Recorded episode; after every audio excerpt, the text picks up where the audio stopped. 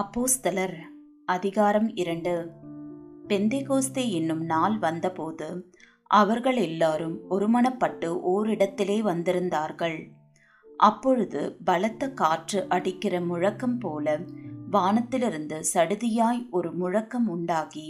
அவர்கள் உட்கார்ந்திருந்த வீடு முழுவதையும் நிரப்பிற்று அல்லாமலும் மயமான நாவுகள் போல பிரிந்திருக்கும் நாவுகள் அவர்களுக்கு காணப்பட்டு அவர்கள் ஒவ்வொருவர் மேலும் வந்து அமர்ந்தது அவர்கள் எல்லோரும் பரிசுத்த ஆவியினாலே நிரப்பப்பட்டு ஆவியானவர் தங்களுக்கு தந்தருளின வரத்தின்படியே வெவ்வேறு பாஷைகளிலே பேசத் தொடங்கினார்கள் வானத்தின் கீழ் இருக்கிற சகல தேசத்தாரிலும் இருந்து வந்த தெய்வ பக்தியுள்ள யூதர்கள் அப்பொழுது எருசலேமிலே வாசம் பண்ணினார்கள் அந்த சத்தம் உண்டான போது திரளான ஜனங்கள் கூடி வந்து தங்கள் தங்கள் பாஷையிலே அவர்கள் பேசுகிறதை அவரவர்கள் கேட்டபடியினாலே கலக்கமடைந்தார்கள் எல்லாரும் பிரமித்து ஆச்சரியப்பட்டு ஒருவரையொருவர் பார்த்து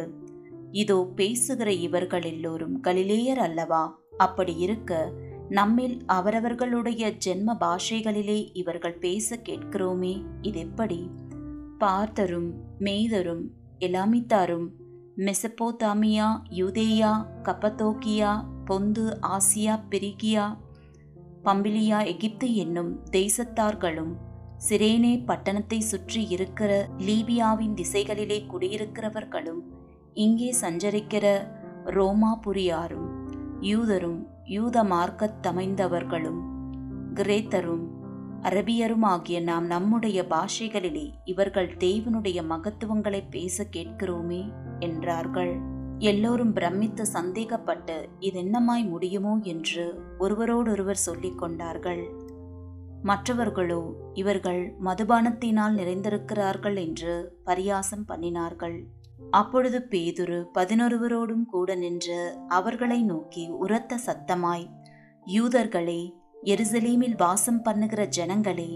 நீங்கள் எல்லோரும் அறிந்து கொள்வீர்களாக என் வார்த்தைகளுக்கு செவி கொடுங்கள் நீங்கள் நினைக்கிறபடி இவர்கள் வெறி கொண்டவர்கள் அல்ல பொழுது விடிந்து மூன்றாம் மணி வேலையாயிருக்கிறதே தீர்க்கதரிசியாகிய யோவேலினால் உரைக்கப்பட்டபடியே இது நடந்தேறுகிறது கடைசி நாட்களில் நான் மாம்சமான யாவர் மேலும் என் ஆவியை ஊற்றுவேன் அப்பொழுது உங்கள் குமாரரும் உங்கள் குமாரத்திகளும் தீர்க்க தரிசனம் சொல்லுவார்கள் உங்கள் வாலிபர் தரிசனங்களை அடைவார்கள் உங்கள் மூப்பர் சொப்பனங்களை காண்பார்கள் என்னுடைய ஊழியக்காரர் மேலும் என்னுடைய ஊழியக்காரிகள் மேலும் அந்நாட்களில் என் ஆவியை ஊற்றுவேன் அப்பொழுது அவர்கள் தீர்க்க தரிசனம் சொல்லுவார்கள் அல்லாமலும் உயர வானத்திலே அற்புதங்களையும் தாழ பூமியிலே ரத்தம் அக்கினி புகைக்காடாகி அதிசயங்களையும் காட்டுவேன் கர்த்தருடைய பெரிதும் பிரகாசமுமான நாள் வரும் முன்னே சூரியன் இருளாகவும் சந்திரன் இரத்தமாகவும் மாறும் அப்பொழுது கர்த்தருடைய நாமத்தை தொழுது கொள்ளுகிறவனவனோ அவன் ரட்சிக்கப்படுவான் என்று தேவன் உரைத்திருக்கிறார் இஸ்ரவேலரே நான் சொல்லும் வார்த்தைகளை கேளுங்கள் நீங்கள் அறிந்திருக்கிறபடி நசரீனாகிய இயேசுவை கொண்டு தேவன் உங்களுக்குள்ளே பலத்த செய்கைகளையும் அற்புதங்களையும் அடையாளங்களையும் நடப்பித்து அவைகளினாலே அவரை உங்களுக்கு வெளிப்படுத்தினார் அப்படியிருந்தும் தேவன் நிர்ணயித்திருந்த ஆலோசனையின்படியேயும் அவருடைய முன்னறிவின்படியேயும் ஒப்புக்கொடுக்கப்பட்ட அந்த இயேசுவை நீங்கள் பிடித்து அக்கிரமக்காரருடைய கைகளினாலே சிலுவையில் ஆணியடித்து கொலை செய்தீர்கள் தேவன் அவருடைய மரண உபாதிகளின் கட்டை அவிழ்த்து அவரை எழுப்பினார் அவர் மரணத்தினால் கட்டப்பட்டிருக்க கூடாதிருந்தது அவரை குறித்த தாவிது கத்தரை எப்பொழுதும் எனக்கு முன்பாக நிறுத்தி நோக்கி கொண்டிருக்கிறேன் நான் அசைக்கப்படாதபடி அவர் என் வலது பாரிசத்திலே இருக்கிறார் அதனாலே என் இருதயம் மகிழ்ந்தது என் நாவு களி கூர்ந்தது என் மாம்சமும் நம்பிக்கையோடே தங்கியிருக்கும் என் ஆத்துமாவை பாதாளத்தில் விடீர் உம்முடைய பரிசுத்தர் அழிவை காண ஒட்டீர்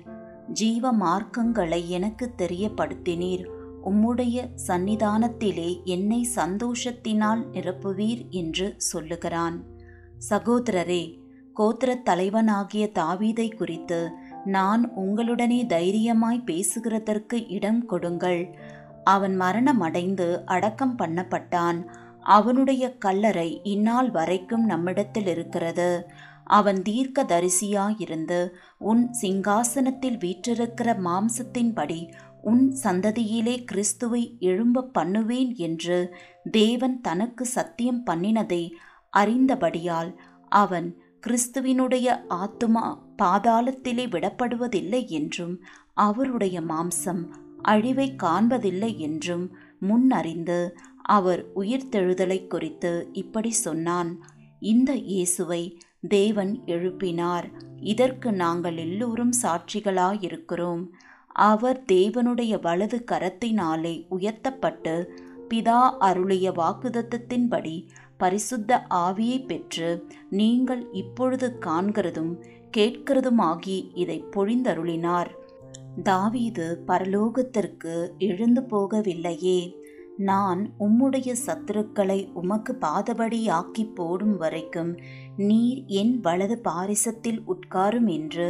கத்தர் என் ஆண்டவருடனே சொன்னார் என்று அவனே சொல்லியிருக்கிறான் ஆகையினால் நீங்கள் சிலுவையில் அறைந்த இந்த இயேசுவையே தேவன் ஆண்டவரும் கிறிஸ்துவும் ஆக்கினார் என்று இஸ்ரவேல் குடும்பத்தார் யாவரும் நிச்சயமாய் அறிய கடவர்கள் என்றான் இதை அவர்கள் கேட்டபொழுது இருதயத்திலே குத்தப்பட்டவர்களாகி பேதுருவையும் மற்ற அப்போஸ்தலரையும் பார்த்து சகோதரரே நாங்கள் என்ன செய்ய வேண்டும் என்றார்கள் பேதுரு அவர்களை நோக்கி நீங்கள் மனம் திரும்பி ஒவ்வொருவரும் பாவ மன்னிப்புக்கென்று இயேசு கிறிஸ்துவின் நாமத்தினாலே ஞானஸ்நானம் பெற்றுக்கொள்ளுங்கள் அப்பொழுது பரிசுத்த ஆவியின் வரத்தை பெறுவீர்கள் வாக்குதத்தமானது உங்களுக்கும் உங்கள் பிள்ளைகளுக்கும் நம்முடைய தேவனாகிய கத்தர் வரவழைக்கும் தூரத்தில் உள்ள யாவருக்கும் உண்டாயிருக்கிறது என்று சொல்லி